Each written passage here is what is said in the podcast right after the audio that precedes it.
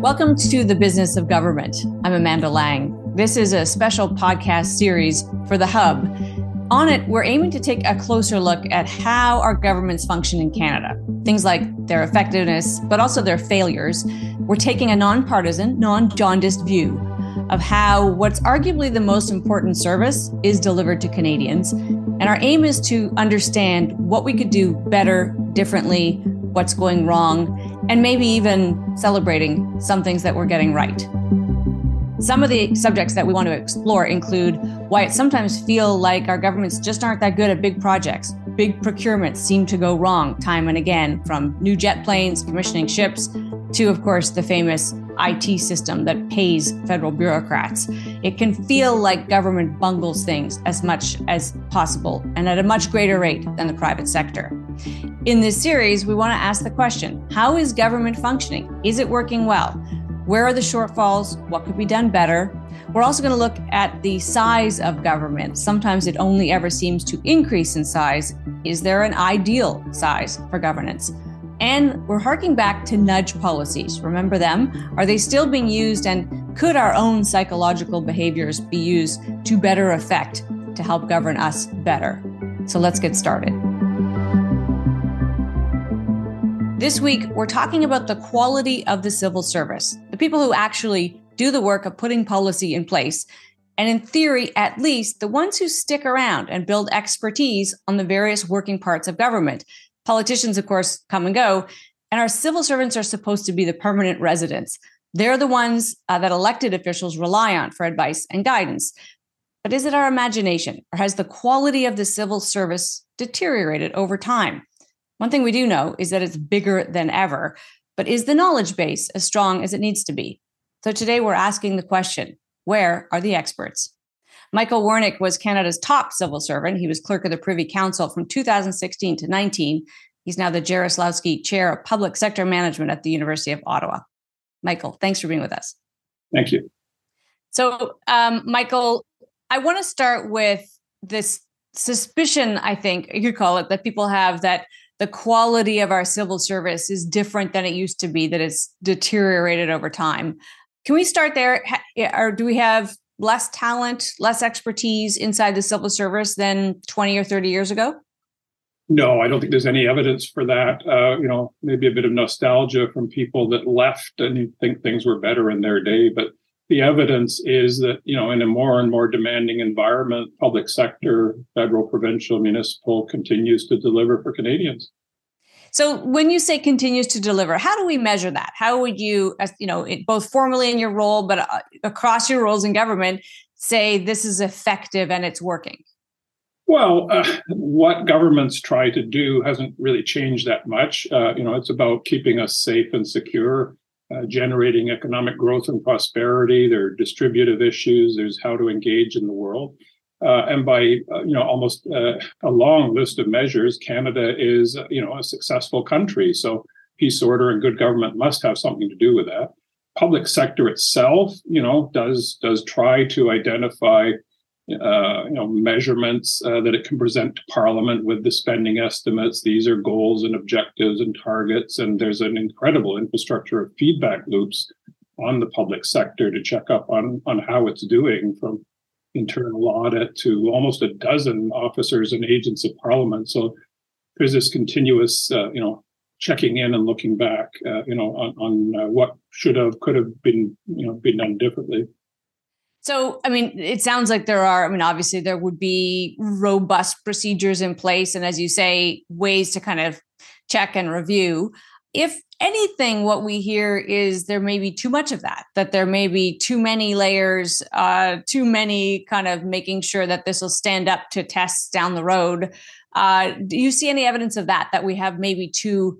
too many you know i don't want to say bloated or you know because these become such loaded terms but you do get the sense from people who've been inside government that there is a lot of bureaucracy in the bureaucracy. Well, it's an interaction with democratic politics because a lot of it is a political response. Something happens, and, and the instinct of, of ministers is to add rules and constraints or to add oversight bodies. And that's perfectly understandable. What we tend to add and add and add, and it's it's much more difficult to strip them away and, and delayer some of that. uh, you know, the oversight is, is is a good thing. I don't want to be misunderstood. It, it helps people learn and and adapt and, and do better in the future. Um, but there's this kind of axis, uh, you know, uh, that works between all of the feedback loops. You know, their institutional media coverage, which tends to focus on on the problems, opposition politics, and so on. And it, you know, it create there is a risk, uh, which we see of a kind of chill. Uh, you know, that people get uh, risk averse; they don't want to get into trouble. That applies to ministers. It applies to public servants, and uh, they become cautious and incrementalists, and that's that's clearly a problem. Uh, you know, with with large large organizations of any kind. That's very true. Uh, we certainly in the private sector, we certainly have evidence of that, um, where there's a maybe a disconnect a little bit between kind of your activities and the end goal, and the the bigger the distance, uh, the less sort of I don't know responsiveness you can get. Um, is there a way to solve for that? It, I mean, one of the things I guess one of the reasons I want to talk to you is we should appreciate how complex a, an apparatus like our government is. And even a single department of government um, is like a, a good sized company. And so I don't want to diminish that in any way. Are there ways that we could take out some of those impediments to more direct and effective behaviors? Let me start with sort of the framing. Um, you know, the public sector is federal, provincial, municipal, and indigenous, and almost anything meaningful involves interaction of those governments, whether it was, uh, you know, climate change or responding to the pandemic or, or whatever. So a lot of it is about, you know, multi-layered government. The federal government is is actually about 300 different organizations and about 70 different occupational groups. So it is more like a very, very diverse holding trying to do all kinds of different things. And the differences of managing a prison system or border services or a policy department or a regulator are almost like the differences between managing in different industries in the private sector. I mean, of course, there are some common elements. Um, but, but you know the, the business of government is really really diverse in, in, in its nature almost no sentence about the government or the public service will hold up to closer scrutiny. You, you almost have to look at specific organi- organizations. There are pockets of excellence and innovation. There are organizations that run into trouble. Uh, you know, what I'd say is a common element is: do you have that learning software where you can take in new information, you can learn from mistakes, and you can commit energy and resources to doing better? That applies to the whole system. It might apply apply to a specific department. So let's drill down on that a little bit because um, I think it's an important point to remember that this isn't one behemoth. And to your point, it's actually multiple organizations inside an organization interacting with other organizations, other levels of government. Uh, so complexity on complexity. In your tenure, did you see departments that really got that right, that managed a culture of innovation, learning environment, um, that really did kind of strive for excellence? And, and what were the qualities of those departments? I think um, th- there's lots of stories. They don't tend to get as much attention as the ones that run into trouble. That's that's understandable. Um, and so, one of the things I tried to do in, in my reports to the, the prime minister on the public services tell some of those hidden in plain sight stories. Um, you know, the evidence is there that the kinds of services that are delivered to Canadians, particularly transactional services, are completely different than they were even 10 years ago. So, people adapted to the internet. They moved services to the web. They added social media. Now they're dealing with you know Zoom and Teams for for getting work done. About 85% of Canadians' transactional uh, relationship with the government of Canada is now online. It's on websites and apps. Right. And we're now having a discussion about artificial intelligence and GPT. So there's always a wave of, of innovation. Um, I just saw a story posted this week about how you know Statistics Canada has adapted to cloud computing. You know, it's not a sexy news story, but it's an important work by Statistics Canada. Yeah, I mean, so for for every one of those, unfortunately, I think we could point to you know uh, Canada Revenue Agency uh, and the fact that it's not automated and that there we have these you know. But but you know if you uh, there's a there's a, a well known phenomenon you can make a graph look steeper or flatter depending on the time scale you use. And if you think about the way CRA worked 10 or 15 years ago, it has moved to my account, it has moved to personalization, it has moved to uploading of your, you know, your tax documents proactively. So, you know, we're in the next wave of service improvement and and uh, I think it's sometimes difficult to you know to see the perspective. Uh, you know, you you can renew a driver's license in seconds now. You can pay online. Your your your money comes in through deposit. Uh, you don't have to go very far back where none of these things were true. Yeah. I mean, I like the looking on the bright side of this because, to your point, it rarely happens that people actually kind of take a really unjaundiced view of how things are functioning. So then let me challenge you a little bit to say what would you say isn't working well? If we if we're doing pretty well and as you say, um, you know, peace order, good government, we seem to have all of that. Where could we improve? Where's the what we would call opportunity in a 360 review? Well, it's not hard to get ministers and governments to pay attention to transactional services that you know that Canadians interact with. So if there's a problem with passports or immigration processing or EI, it will get fixed. Uh, people will invest the money and resources. Uh, one of my themes is what gets neglected and, and, and rusts out almost literally are all of the internal services, finance, human resources, information management, uh, you know, uh, material management, buildings, tools. These are the kinds of things that make everything else possible. Mm-hmm. And not only do they tend to get neglected until there's a crisis, but when you have one of these waves of, of spending reviews and cuts, they tend to be the things that are are cut because any group of politicians will go out and say, no, no, we're protecting service to Canadians. We're going to find efficiencies within government. And of course, it's all of these internal services that get cut back, and, and particularly training and leadership development, which uh, we, you know, the public sector needs to to invest a lot more in to keep up. One thing we've heard is uh, just on that front that the top civil servants, the uh, the deputy ministers, but also the associates and uh, assistant deputy ministers, tend to get moved around and that uh, that can be a bit of an impediment to building up their their subject matter expertise if you will that their own kind of career development suggests they should be moved but that from a minister's point of view they lose some of that institutional knowledge too frequently. Would you say that's a fair concern? Um, it's never easy to get the balance right. I mean, I dealt with this problem as as clerk and had to move people around, and it happens because vacancies are created. People retire, they get sick, they take jobs elsewhere, and you have to find somebody to fill that job. You, if you move somebody uh, within the public service leadership, you tend to need then you just get another problem and so on. So bringing in people from outside can, you know, uh, from provincial governments and other sectors can help uh, with the supply. But I, I, would say in the senior leadership, you're not always looking for that deep specialist in one area. Um, hybrids are very, very useful. Somebody who in policy who has worked in, in, in operations, somebody in operations who knows what it's like to work at, you know, at the finance department or the treasury board, uh, people that have worked in regions, you know, coming to headquarters and so on. So um, I, I, think the people that are, are uh, most successful leading complex public sector organizations have a composite of skills. And you shouldn't just look at their current job, you should look at the last three or four jobs that they did before. So, one of the key pieces uh, of that and of uh, a really well functioning department is that interaction between the political and uh, the, the bureaucracy, the civil service. How does that work? Is it working well? do are we getting kind of the best out of those relationships? Uh, I wrote an entire book about this. If people want to dig into it deeper, um, it's it, there's a natural sort of tension in it, and when it works well, it's magic because you need political leadership, um, you know, to to change things. Um, so you know the the pair bonds between ministers and departments keep changing as well. There's been a complete turnover of, uh, of the cabinet that I worked with only six or seven years ago. So uh, you know the churn happens on both sides.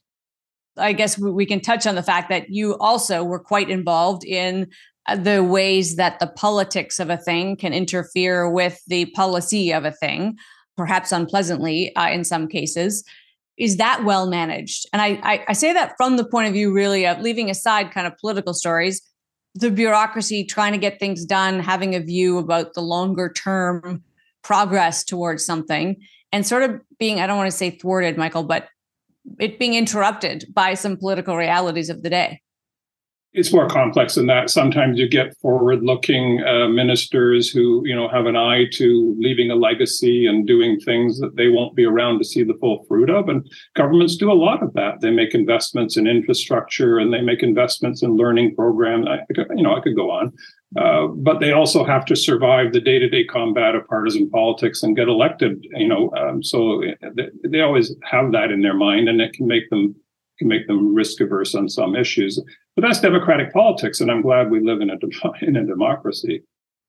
I know that you have a view about this notion of the right size of government. There's some data on you know sweet spots around what you're in, what you're investing and what you get out um, and and maybe that's that's one one lens on it perhaps uh, but do you have you ever worried that you know we've certainly seen a rash of hiring uh, through pandemic and post pandemic that is public sector hiring there's no doubt about that do you ever worry that there is such a thing as too big when it comes to uh, the size of our public sector well, I mean, that's a decision for democratically elected politicians to make, largely through elections. Uh, how much do they want government to do, and, and how much are they willing to generate in revenues to pay for it?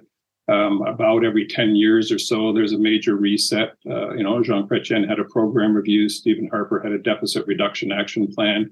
These exercises of culling and weeding and dethatching the public sector are a good idea, um, but you know the, they they come down to political choices about this is important to keep and this this we can uh, we can stop doing. So if we're going to do it again, I think politicians have to be clear about their stop doing list. Do you have a view about whether that's been done well in the past, or does it tend to be kind of a blunt instrument when it's cost cutting that's the aim rather than you don't get the impression that uh, there's sort of a very incisive review department by department of what you know tends to be i think a bigger picture. We just need to cut so let's go find it no i think that's an, that's another phenomenon of you know it just doesn't make the news uh, you know we, we went through program review we went through you know strategic reviews administrative services reviews reviews of legal services and the deficit reduction exercise by stephen harper uh, there's, there's a constant feedback loop on that and uh, it's something evidently Canada does well. Just look at the pictures in France where you've got social turmoil over a small change in pension schemes. We fixed our public pension plans, you know, uh, twice. Uh, you know, uh, and we we've gone through all kinds of major structural reforms in Canada without that kind of turmoil. In in uh, the program review that Jean Chrétien and Paul Martin did, we went from a deficit that was about 6% of GDP to balance and surplus within four years. Mm-hmm. I don't think there's another country in the G7 that could pull that off. It was impressive, uh, and provinces would say it came at a cost to other governments. Uh, I think. Sure, but but they're you know they they have their answerability to their voters as well. Yeah. Any provincial premier is free to raise income tax or sales tax or corporate tax and make up the difference. Do you worry that that kind of uh, focus on fiscal balance is missing these days? Does that concern you? That's a political. That's for you know. That's for the 2025 election. If people want a government that's uh, running small surpluses, they should vote for one. Uh, I don't think it really matters whether that government is you know running at 15% of GDP or 13% of GDP. Um, you know, we have to make decisions uh, what's important to Canadians, whether it's health transfers or you know bulking up defense spending for a more dangerous world, or you know better infrastructure in our cities. Uh, you know, politics is about choosing.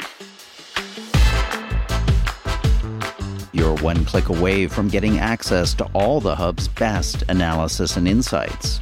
Visit our website, www.thehub.ca now and sign up for our weekly email news digest. Every Saturday morning, we'll send to your inbox the cutting edge thinking and analysis of our smartest contributors on the week that was. Dive into the big issues and ideas moving the public conversation, courtesy of The Hub. Again, you can grab that exclusive email newsletter right now, free of charge, at www.thehub.ca. Now back to our program. One subject that has gotten a fair amount of attention lately has been the size and quantity of consulting contracts. And I know you've you've written about this. Um, you've obviously had lots of time to be involved in these kinds of thinking around these things. Is it worrisome that we seem to be outsourcing uh, knowledge and decisions in this way, if I can put it that way? Well, as I told the parliamentary committee, I've never seen management consultant firms play a role in policy. I've seen lobbyists, I've seen special interest groups play a role in policy, but never management consultants. they basically are in the area of service delivery, operations, and transactional kinds of things. They bring expertise from working with private sector clients, uh, you know, in the financial sector or telecom or services or tech. Mm-hmm. Uh, technology is changing so quickly. Um, you know, we could talk about the arrival of, of cloud computing and social media and AI. The idea that the public service could keep up all by itself is, is, is just fanciful. You need to bring in outside perspective and expertise. Some of the antidote to that you know mentality of well this is the way we always do things is to find out how it's done elsewhere so i think well used they can play a very positive role in keeping the learning software going if people are worried about a dependency on outside firms then my answer would be what are you going to do about it? And i would double the investment in training and leadership development so the capacity you know in-house is, is made stronger. One thing that I have heard is that there's a reliance on outside management, outside views, consultants to reassure, if you will, that there is there's sort of a lack of confidence inside departments that that they have the information. I don't know whether that's a political lack of confidence or a bureaucratic one. But does that resonate with you at all? Does that have any truth? Yeah, no, I said that in my article. It cascades down that um, Treasury Board ministers and specific ministers um, often are a little skeptical of public service advice, especially about costing and about you know about implementation. They they do seek reassurance from a, you know a good housekeeping seal, to use an old metaphor, and that's a common reflex by ministers. And I don't think ministers should be expected to you know depend 100% on public service advice about these things. But it cascades through you know into the, the public service leadership as well. That you know, uh, but it's good practice to use outside auditors. It's good practice to, you know, to bring in uh, external legal consultants, uh, you know, to check on, on, uh, you know, the advice that's been given. So they can play a, a complementary role to internal capacity that can that can actually be helpful. It's, it, I guess, what seems surprising to many is that the uh, the sheer dollar volume of consulting contracts rose as the bureaucracy uh, swelled as well. In other words, we have more people on staff, and we're also outsourcing some of this uh, this work? Well, as I told the committee, it's not a zero sum. It's not a teeter totter. It just means there's more work. Uh, there's more projects at a faster, vo- know, larger volume at a faster pace with shorter deadlines. Mm-hmm. So there's more work for everybody, more work for public servants, and more works for external contractors. If you want to slow it down, then you have to slow down the pace of work and and and make decisions about well, this is no longer you know urgent or we're not going to do this anymore those those are hard decisions to make they are I'm, I'm curious for your view on that that relationship between the political side so the minister if you will and uh, and the civil service. I mean you alluded to this that there can be sometimes a little bit of you didn't say tension but i'm going to say tension between the two. Is that relationship working for the most part as it should or is there something we could do to improve it? I think um, it, generally works quite well. And again, the evidence is things get done, and this is a successful country. And uh, it, uh, you know, it is an open, transparent, democratic country that ranks very highly in all the governance measurements around the world. Um, so, basic, you know, evidently something is working. you can end up with pair bonds where you have a, you know, a, a difficult relationship. I, I talk about this in my book. Sometimes it's the minister, the chief of staff. Sometimes it's the senior official, and it's really important at the top level you know, the 80 or so senior leaders at the top of a pyramid of over 300,000 people are the ones that spend the most time with ministers. That having a good, trusting working relationship is, is essential. One of the suspicions I think you'd find most of your fellow Canadians harbor is that there is bloat inside departments that if we could get it just get in there and simplify and uh, eh, you know that there'd be tons of cost cuts available uh, are you here to say that that work does get done and and what's available does get cut? Or do you think there is still some room in there for more leanness or efficiency? It's always worth trying to do better and be leaner and sometimes you know a broad spending review uh, you know will will will help uh, the hardest argument to make, though, is we need to make an investment to do better. We, you know, we need to replace the IT system, and it's going to cost you before you see the return. Right. Th- that's a very difficult argument to get approval for. And so, uh, if you really want, if you want to go at that, you also have to be prepared to make investments in training in new technology. Follow best, you know, best private sector practice is you spend money on tools and technology and training, and I, would like the public sector to do that as well.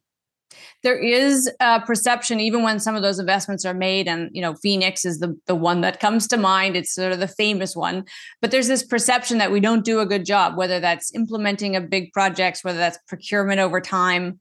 Again what, what, how do you f- reframe that for us if if you want to? Is there another way to see those things? There's no way to defend the specific incidents uh, but you know it project failures are rampant in the private sector as well. It is it is a tough thing to do and to do well and you know i could finger point to other examples you know in in the private sector.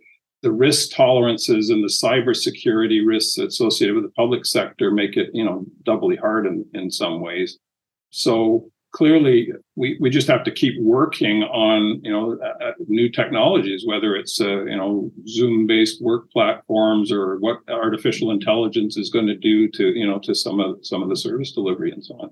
If i can go back to you know it's worth trying to make the operations of government leaner but you're not going to balance the budget on that you know overwhelmingly what the 400 billion dollars the government federal government will spend this year will go to are transfers to provinces and transfers to individuals. There are six big programs account for about two thirds of the dollars. Mm-hmm. So, uh, you know, you could cut the public service in half. You would save $20 billion. It's not, going, you know, uh, so it's worth doing because better outcomes and better services and better policies, you know, are the result. But it's not going to be the key to fiscal balance that a fair point that it's it's it's not the big budget item um, and maybe we shouldn't pick on it you've alluded to the fact that our government functions well relative to others mm-hmm. are there countries that you would look at and compare us to and say we should emulate is there are there any other countries out there or functioning governments that you think get something better than we do uh, there, there, are always examples to learn from, and I, I participate in a lot of, of international fora. But I kind of get tired of hearing about Singapore and Estonia because like Estonia is 1 million people in, you know, in an area that, smaller than Metro Toronto. So, uh, you know, we're a big country of 40 million people spread across six time zones, and we are a federation in which we have, you know, multiple layers of government. So, uh, there's a limit to how much you can take from England or Finland or Germany, but you know it's always worth trying. And uh, of course, the other piece of this that uh, maybe you don't think there's any issue, but I guess my question would be if there's more we should be doing on attracting and retaining uh, the best and brightest. And I guess maybe it is rose colored glasses, Michael. It's possible. I, I mean, I was a child in the 1970s. It felt as though maybe the quality is the same, but the respect people had for our civil servants uh, was phenomenally higher. I don't think that's in any in any dispute. I mean, we, they were just among the most respected practitioners uh, out there, and, that has changed. And I, I can't help but wonder if that doesn't actually have that kind of vicious cycle effect, where then you don't attract the same caliber of people. Maybe also true in the political realm. I never. I mean, the evidence is I never had trouble attracting good talent, uh, and there were people from law firms and private sector firms and universities willing to come in and spend some time in government they may not want to devote their entire career to it. I'm an advocate of more interchange. Uh, it's a good idea to have people crossing from the private, public, and not-for-profit sectors for a period of time and learning about, uh, you know, uh, about what it's like on on the other side. Uh, we only do handfuls of that a year. We should be doing probably 100 to 200 interchanges every year, and then people go back to their private sector careers or they do their government job with a lot more awareness of, of the rest of Canada there is um, we, when you do get those successes, uh, especially people who are bringing special knowledge, special experience. There's this perception, and again, we can find pockets in the private sector. So maybe it's not fair to pick on government, but it's a super important service for all of us. So I'm going to pick on it a little bit. There is this impression that the kind of big ideas, the fast moving people get slowed down, that there's a weight to the system that stops things from happening the way they might, as fast as they might, or at all. Any truth to that? Well, you work in, a, in an environment with a very different risk tolerances, as I talk, you know, so definitely. And you work in a place where authority and decision making is far more distributed than it would be in, you know, the top floor of a, of a corporate office tower where you can walk around to five people and get a decision. And there, there's this feedback layer. So you know, managing at the top levels of the public sector is far more difficult. Um, you know, and and so my experience is that that's the challenge and that's the reward. And you know, being an innovator and a reformer in the public sector is is a very rewarding career. You know, one of the things um, we spend less time on in general uh, is thinking about innovation in services, um, although companies do it, of course, by way of their own business models. Do we innovate enough in the delivery of government services? Is that a constant process as well internally? Well, I mean, there were no iPhones in 2007, and now people do all kinds of things on apps. So, you know, evidently, a lot of service transactional services have, have, migrated to the internet, to you know, interactive websites, to you know, to phone apps, and so on. And that will continue, uh, you know, as as AI-driven chatbots, you know, become you know frontline services and so on. Blockchain will affect uh, you know payment systems and so on. So that there'll be a constant wave. I don't think the public sector can ever be the first mover uh, because of that, you know, that risk tolerance. An IT failure in government, you know, is, is something that can end the career of a minister or, you know, a senior official.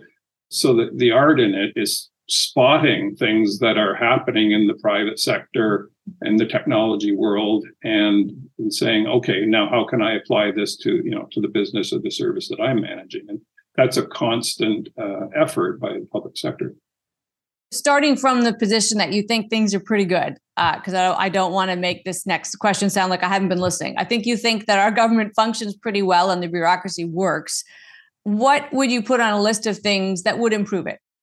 I don't want to be misunderstood. There are lots of things to attend to. You know, information management within the government is, is a shambles. And I told the parliamentary committee that very directly we do, you know, the public sector does not invest enough in training and leadership development. And I told the parliamentary committee that directly. Uh, it, there are obviously areas of service that you know that need to be fixed and corrected when problems are detected. I'm not making the argument that government is perfect. I, I'm making the argument that it learns and adapts and moves forward. And more attention to how it works, especially how it works internally, is very, very welcome. I'm glad you're doing doing this series um, you know, it is so important to the security and prosperity of the, you know, of Canadians that uh, we should pay more attention to, to how the public sector works. And also occasionally admit that it's getting it right. Well, I, I, I get more irritable with all the commentary, which kind of trash talks the country as if we're some kind of failing Stalinist gulag, when all of the evidence is uh, we're one of the most successful societies and countries in, in the world, uh, you know, both in terms of, of uh, prosperity and quality of life and inclusion. Uh, there's a whole other theme we could talk about, about, you know, that nostalgic public service of the 1970s and 80s was run by white males. Uh, you know, and, and there's been an arc of inclusion to bring women into leadership roles. Yep. Uh, you know, the public service I joined, you could lose your security clearance for being gay uh, and that, that's the language of the time. Uh, a lot of effort to catch up to the diversity of a country where a quarter of Canadians were born outside this country. You know, I could go on. Uh, you know, the, this, the the public service now is 55% female, and half of the leadership uh, ranks are female. I don't think we want to go back to some nostalgic time, you know, of old white men sitting around the Rideau Club. Michael, some of the time it feels as though people think you know you can just get rid of government uh, the, the, it's not playing this particularly useful role or it's it's a, an encumbrance if anything else to this hardworking private sector that wants to get things done uh, what's the reality in your view of that well, the reality is that private and public sectors are completely codependent. I mean, there would be no public sector if there was no growth and, and income and wealth to tax to pay for things. Uh, the lesser known part of it is, is how much of uh, private sector growth and, and, innovation comes from from government. Uh, you know, there's some obvious parts to this that we tend to only think about, you know, from time to time. Uh, you know, um, the Coast Guard and border services and the seaway authorities make commerce possible for a trading nation. It's $250 billion a year through our ports, $3 billion a day across the Canada US border, as we learned during the pandemic. Um, you know, the government procurement is important to the demand and the prosperity of all kinds of businesses across Canada. I think the least known one is how much innovation came out of the public sector, either you know government research labs or government research uh, grants.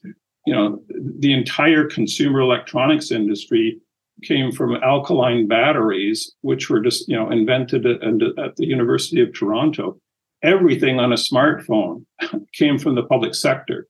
The internet protocol, the HTML code, the wireless protocol, touch screens. Siri started with a government grant. The Google search engine, you know, started with a National Science Foundation grant. There would be no Apple, no Google or Tesla without the seed money and the risk taking by the public sector. Hmm. The entire fracking industry came from U.S. Energy Department grants. The pharmaceutical industry, you know, comes from gov- you know medical research grants and university research. Uh, the grains and oilseeds industry comes from experimental farms and you know government research and so on. Uh, there'd be no biotech. I can go on and on. Uh, so I think it's, it's better to t- think about the interconnection and the codependency uh, that you know for Canadians, when you have a strong public sector, you get a strong private sector, and vice versa. And it is something that Canada does better than than many other countries. I think it's such an important point to remember uh, the the kind of net benefit of having a, a government that's functioning well and plays these important roles. I guess the pushback would be it, procurement's an interesting one. Um, you actually often hear, and maybe it's our tendency to focus on those negative stories. And by our tendency, I mean journalists' tendency, uh, perhaps. Uh, you, you, hear about you know companies that can't sell into government, that government is too risk averse, that their procurement policies are you know don't favor um, new products, these kinds of things. Do you think those are at the margin? Do you think for the most part the the just the importance of that purchasing power outweighs any of those complaints?